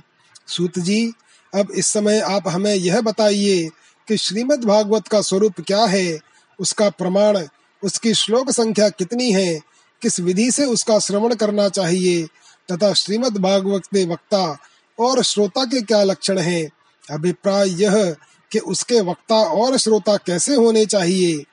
सूत जी कहते हैं, ऋषिगण श्रीमद् भागवत और श्री भगवान का स्वरूप सदा एक ही है और वह सच्चिदानंदमय। भगवान श्री कृष्ण में जिनकी लगन लगी है, उन भावक भक्तों के हृदय में जो भगवान के माधुर्य भाव को अभिव्यक्त करने वाला, उनके दिव्य माधुर्य रस का आस्वादन कराने वाला सर्वोत्कृष्ट वचन है, उसे श्रीमद् भागवत समझो। जो वाक्य ज्ञान, विज्ञान, भक्ति एवं इनके अंगभूत साधन चतुष्ट को प्रकाशित करने वाला है तथा जो माया का मर्दन करने में समर्थ है, उसे भी तुम श्रीमद् भागवत समझो। श्रीमद् भागवत अनंत अक्षर स्वरूप है। इसका नियत प्रमाण भला कौन जान सकता है? पूर्व काल में भगवान विष्णु ने ब्रह्मा जी के प्रति चार श्लोकों में इसका दिग्दर्शन मात्र करवाया था।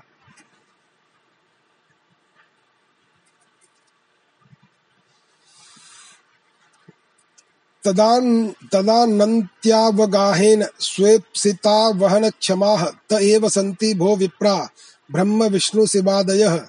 मित बुद्धयादिवृत्तीनां मनुष्याणां हिताय च। परीक्षुक संवादो यो असौ व्यासेन कीर्तितः। ग्रन्थो अष्टादश सहस्रो यो असौ भागवताभिदः। कलिग्राह गृहीतानां स एव परमाश्रयः।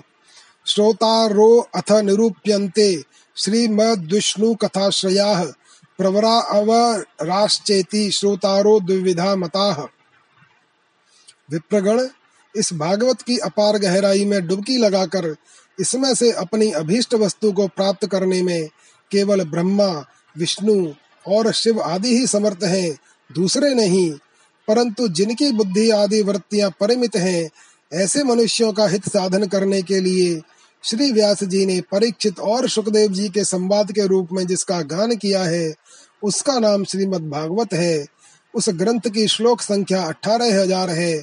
इस भवसागर में जो प्राणी कली रूपी ग्रह से ग्रस्त हो रहे हैं, उनके लिए वह श्रीमद् भागवत ही सर्वोत्तम सहारा है। अब भगवान श्री कृष्ण की कथा का आश्रय लेने वाले श्रोताओं का वर्णन करते हैं। श्रोता दो प्रकार के माने गए हैं। प्रवर उत्तम तथा अवर, यानी अधम।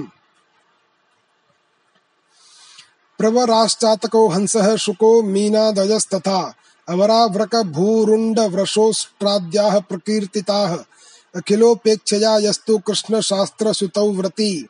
स चातको यथाम्भोदु मुक्ते पाथसी चातकः।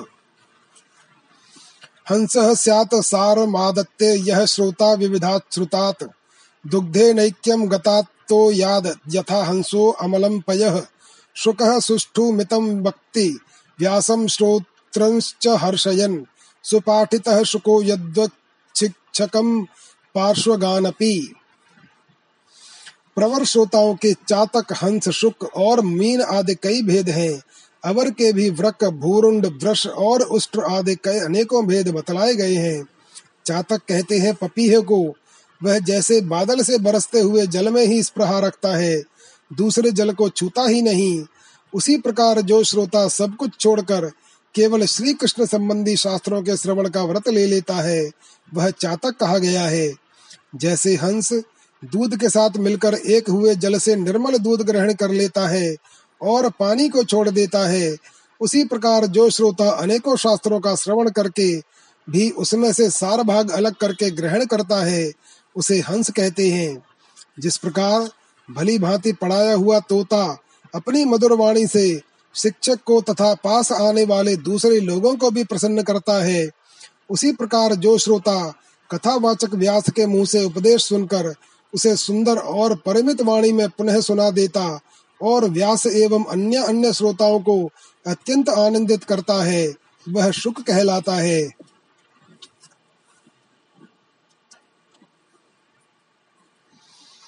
शब्दम नानी मिशो जातु करोत्या स्वादयन रसम श्रोता स्निग्धो भवेन मीनो मीन क्षीर निधौ यथा यस्तुधन रसिकान श्रोत्रन विरोत्यज्ञो वृक्को हि सह वेणुस्वर नरसासक्तान् वृक्को अरण्ये मृगान् यथा।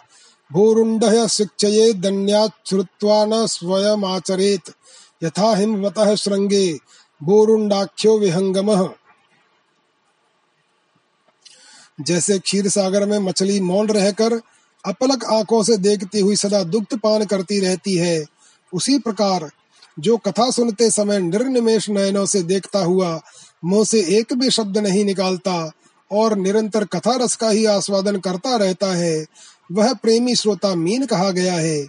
ये प्रवर अर्थात उत्तम श्लोकाओं के भेद बताए गए हैं। अब अवर यानी अधम श्रोता श्रोता बताए जाते हैं। वृख कहते हैं भेड़िए को जैसे भेड़िया वन के भीतर वेणु की मीठी आवाज़ सुनने में लगे हुए मृगों को डराने वाली भयानक गर्जना करता है, वैसे ही जो मूर्ख कथा श्रवण के समय रसिक श्रोताओं को उद्विग्न करता हुआ बीच बीच में ज़ोर ज़ोर से बोल उठता है, वह वृक कहलाता है। हिमालय के शिखर पर एक भूरुंड जाति का पक्षी होता है, वह किसी के शिक्षा प्रद वाक्य सुनकर वैसा ही बोला करता है, किंतु स्वयं उससे लाभ नहीं उठाता। इसी प्रकार जो उपदेश की बात सुनकर उसे दूसरों को तो सिखाए, पर स्वयं आचरण में न लाए, ऐसे श्रोता को भूरुंड कहते हैं। सर्वं श्रुतमुपादत्ते सारा सारान्धधीर्वृषः स्वाद्रु स्वादुद्राक्षां कलिं चापि निर्विशेषं यथा वृषः।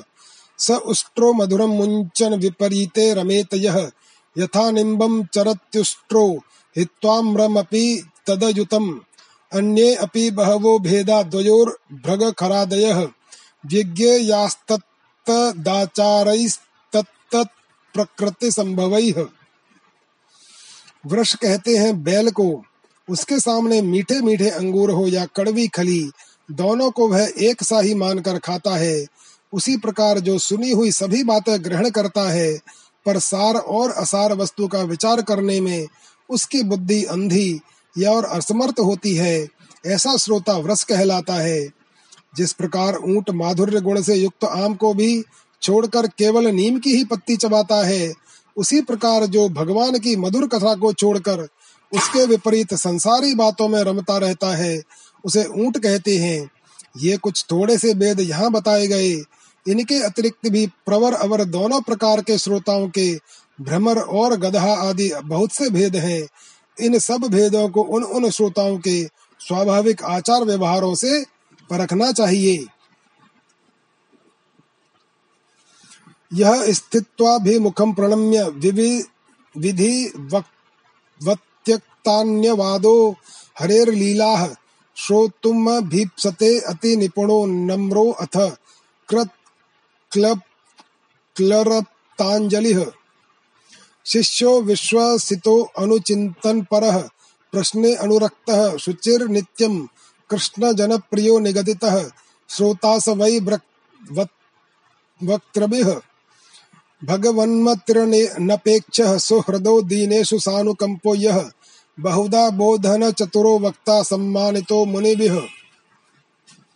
जो वक्ता के सामने उन्हें विधिवत प्रणाम करके बैठे और अन्य संसारी बातों को छोड़कर केवल श्री भगवान की लीला कथाओं को ही सुनने की इच्छा रखे, समझने में अत्यंत कुशल हो, नम्र हो, हाथ जोड़े रहे, शिष्य भाव से उपदेश ग्रहण करे और भीतर श्रद्धा तथा विश्वास रखे। इसके सिवा जो कुछ सुने उसका बराबर चिंतन करता रहे, जो बात समझ में न आए, पूछे और पवित्र भाव से रहे, तथा श्री कृष्ण के भक्तों पर सदा ही प्रेम रखता हो। ऐसे ही श्रोता को वक्ता लोग उत्तम श्रोता कहते हैं। अब वक्ता के लक्षण बतलाते हैं, जिसका मन सदा भगवान में लगा रहे, जिसे किसी भी वस्तु की अपेक्षा न हो, जो सबका सुहृद और दीनों पर दया करने वाला हो, तथा अनेकों युक्तियों से तत्व का बोध करा देने में चतुर हो, उसी वक्ता का मुनि लोग भी सम्मान करते हैं। अथ भारत भूस्थाने श्री भागवत सेवने विधिम शृणुतु भो विप्रायेन स्यात् सुख संततिः राजसं सात्विकं चापि तामसं निर्गुणं यत्तथा चतुर्विधम तु विज्ञेयं श्री भागवत सेवनम सत्ताहम यज्ञवद यत्तु सश्रमं सत्वरं मुदा। सेवितं राजसं तत्तु बहु पूजादिशोभनम् मासेन ऋतुना वापि श्रवणं स्वाद संयुतं सात्विकं यदना यदनायासं समस्तानन्दवर्धनं। तामसं यत्तु वर्षेण सालसं श्रद्धया युतं विस्मृति स्मृति संयुक्तं सेवनं तच्च सौख्यदम्। विप्रगण, अब मैं भारतवर्ष की भूमि पर श्रीमद् भागवत कथा का सेवन करने के लिए जो आवश्यक विधि है, उसे बतलाता हूँ। आप सुने। इस विधि के पालन से श्रोता की सुख परंपरा का विस्तार होता है। श्रीमद् भागवत का सेवन चार प्रकार का है। सात्विक, राजस, तामस और निर्गुण, जिसमें यज्ञ की भांति तैयारी की गई हो बहुत सी पूजा सामग्रियों के कारण जो अत्यंत शोभा संपन्न दिखाई दे रहा हो, और बड़े ही परिश्रम से, बहुत उतावली के साथ सात दिनों में ही जिसकी समाप्ति की जाए, वह प्रसन्नता पूर्वक किया हुआ श्रीमद् भागवत का सेवन राजस है। एक या दो महीने में धीरे धीरे कथा के रस का आस्वादन करते हुए, बिना परिश्रम के जो श्रवण होता है, वह पूर्ण आनंद को बढ़ाने वाला सात्विक सेवन कहलाता है। तामस सेवन वह है जो कभी भूल से छोड़ दिया जाए और याद आने पर फिर आरंभ कर दिया जाए। इस प्रकार एक वर्ष तक आलस्य और अश्रद्धा के साथ चलाया जाए। यह तामस सेवन भी न करने की अपेक्षा अच्छा और सुख ही देने वाला है। वर्ष मास दिनानां तो विमुच्य नियमाग्रहं सर्वदा प्रेम भक्त्यैव सेवनम निर्गुणम मतं पारीक्षिते अपि संवादे निर्गुणं तत् प्रकीर्तितं तत्र सप्तदिनाख्यानं तदा युर्दिनसङ्ख्यया अन्यत्र त्रिगुणं चापि निर्गुणं च यथेच्छया। यथा कथंचित कर्तव्यम सेवनम भगवत श्रुतेः ये श्री कृष्ण वैहारे के विहारेक भजनास्वाद लोलुपाः मुक्तावपि नराकांक्षास्तेषां भागवतम धनम। जब वर्ष महीना और दिनों के नियम का आग्रह छोड़कर सदा ही प्रेम और भक्ति के साथ सेवन किया जाए, तब वह सेवन निर्गुण माना गया है।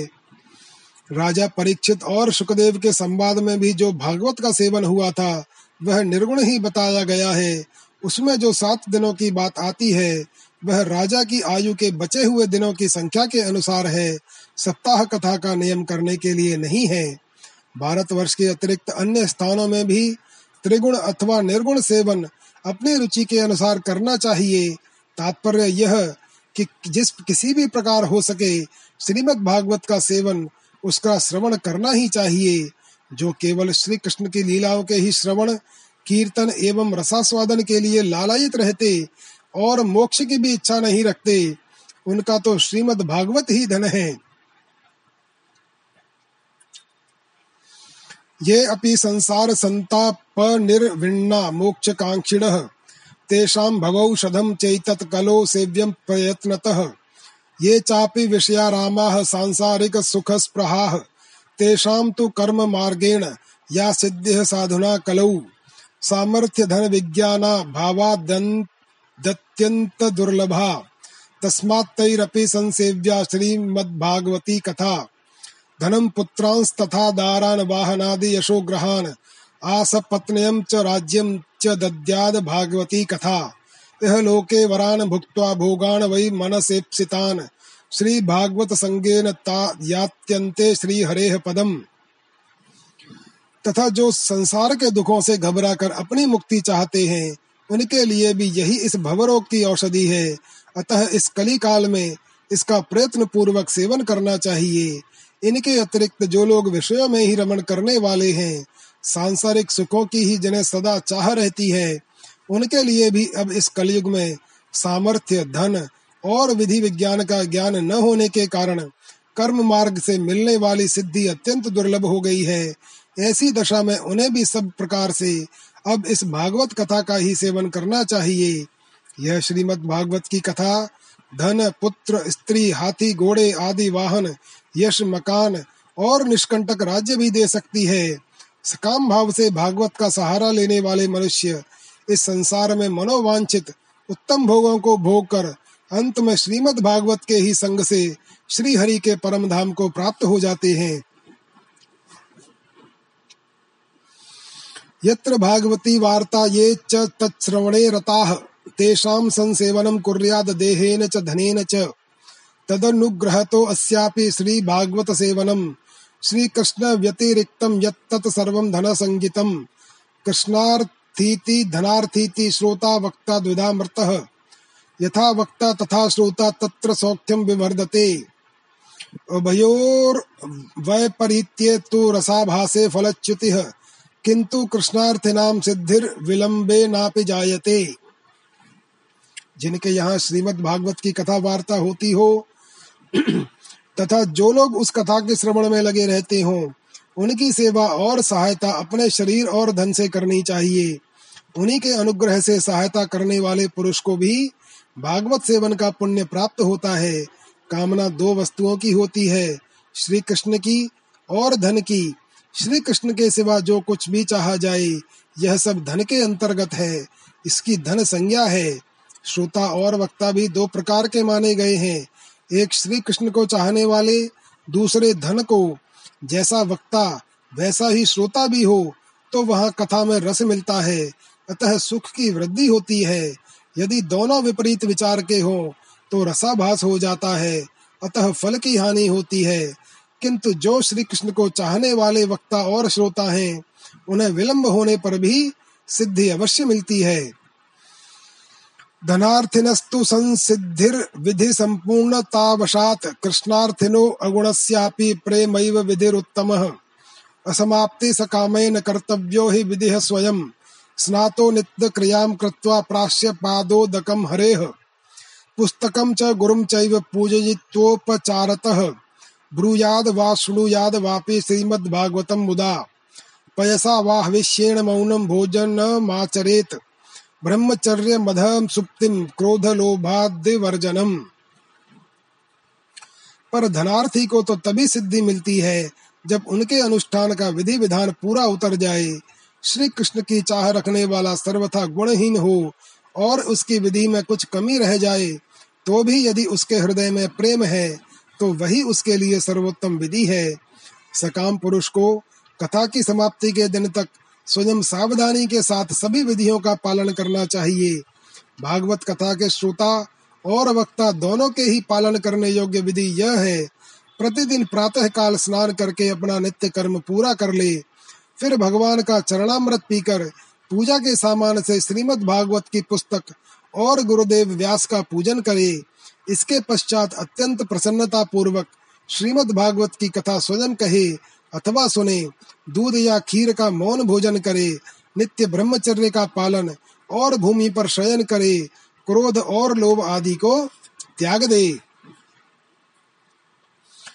कथान्ते कीर्तनम नित्यम समाप्तौ जागरम चरेत, ब्राह्मणान भोजयित्वा तो दक्षिणाभिः प्रतोषयेत। गुरवे वस्त्रभूषादि दत्त्वा गां च समर्पयेत। एवं कृते विधाने तो लभते वांछितं फलम्। दारागार सुतान राज्यम धनादि च यदीप्सितम्, परन्तु शोभते नात्र सकामत्वं विडम्बनम्। कृष्ण प्राप्तिकरम शश्वत प्रेमानंद फलप्रदम श्रीमद् भागवतम शास्त्रम कलौ कीरेण भाषितम। प्रतिदिन कथा के अंत में कीर्तन करे।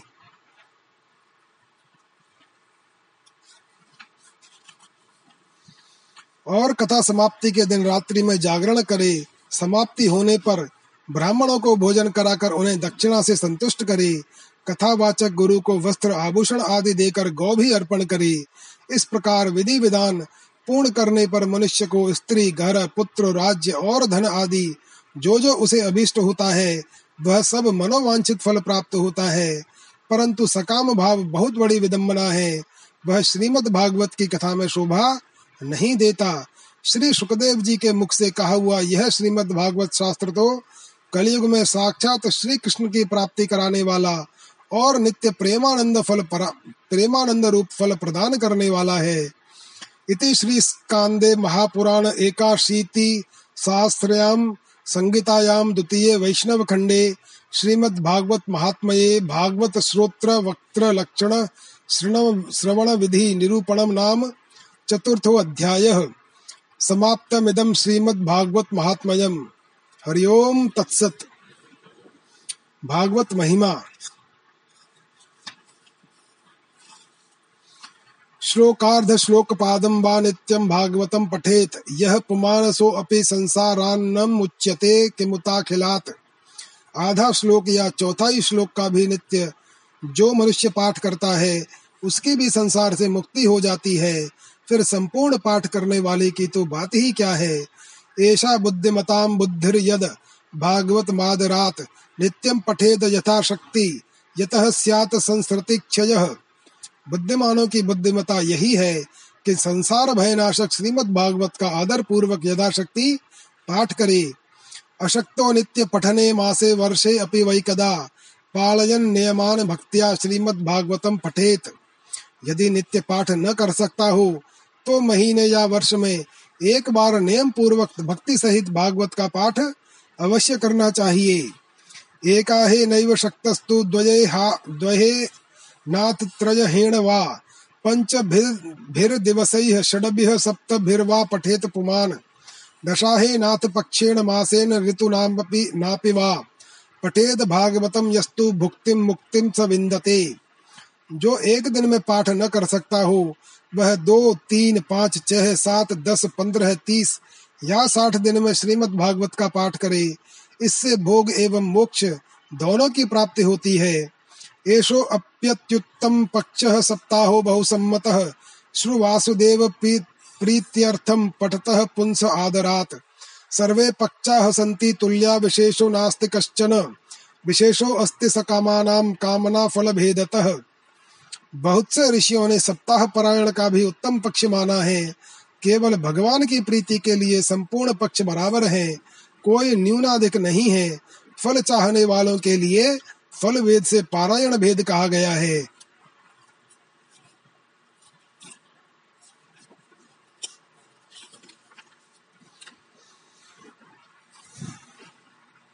श्री गोविंद दामोदर स्तोत्रम। करारविन्देन पदारविन्दम् मुखारविन्दे विनिवेशयन्तम् वटस्य पत्रस्य पुटे शयानम् बालम् मुकुन्दम् मनसा स्मरामि। श्रीकृष्ण गोविन्द, हरे मुरारे, हे नाथ नारायण वासुदेव। जिह्वे पिबस्वामृतमेतदेव गोविन्द दामोदर माधवेति विक्रेतु कामाखिल गोपकन्या मुरारिपादार्पितचेतवृत्ति दध्यादिकं मोहवशादवोचद् गोविन्द दामोदर माधवेति ग्रहे ग्रहे गोपवधूकदम्बाः, सर्वे मिलित्वा समवाप्ययोगम् पुण्यानि नामानि पठन्ति नित्यम्। गोविन्द दामोदर माधवेति।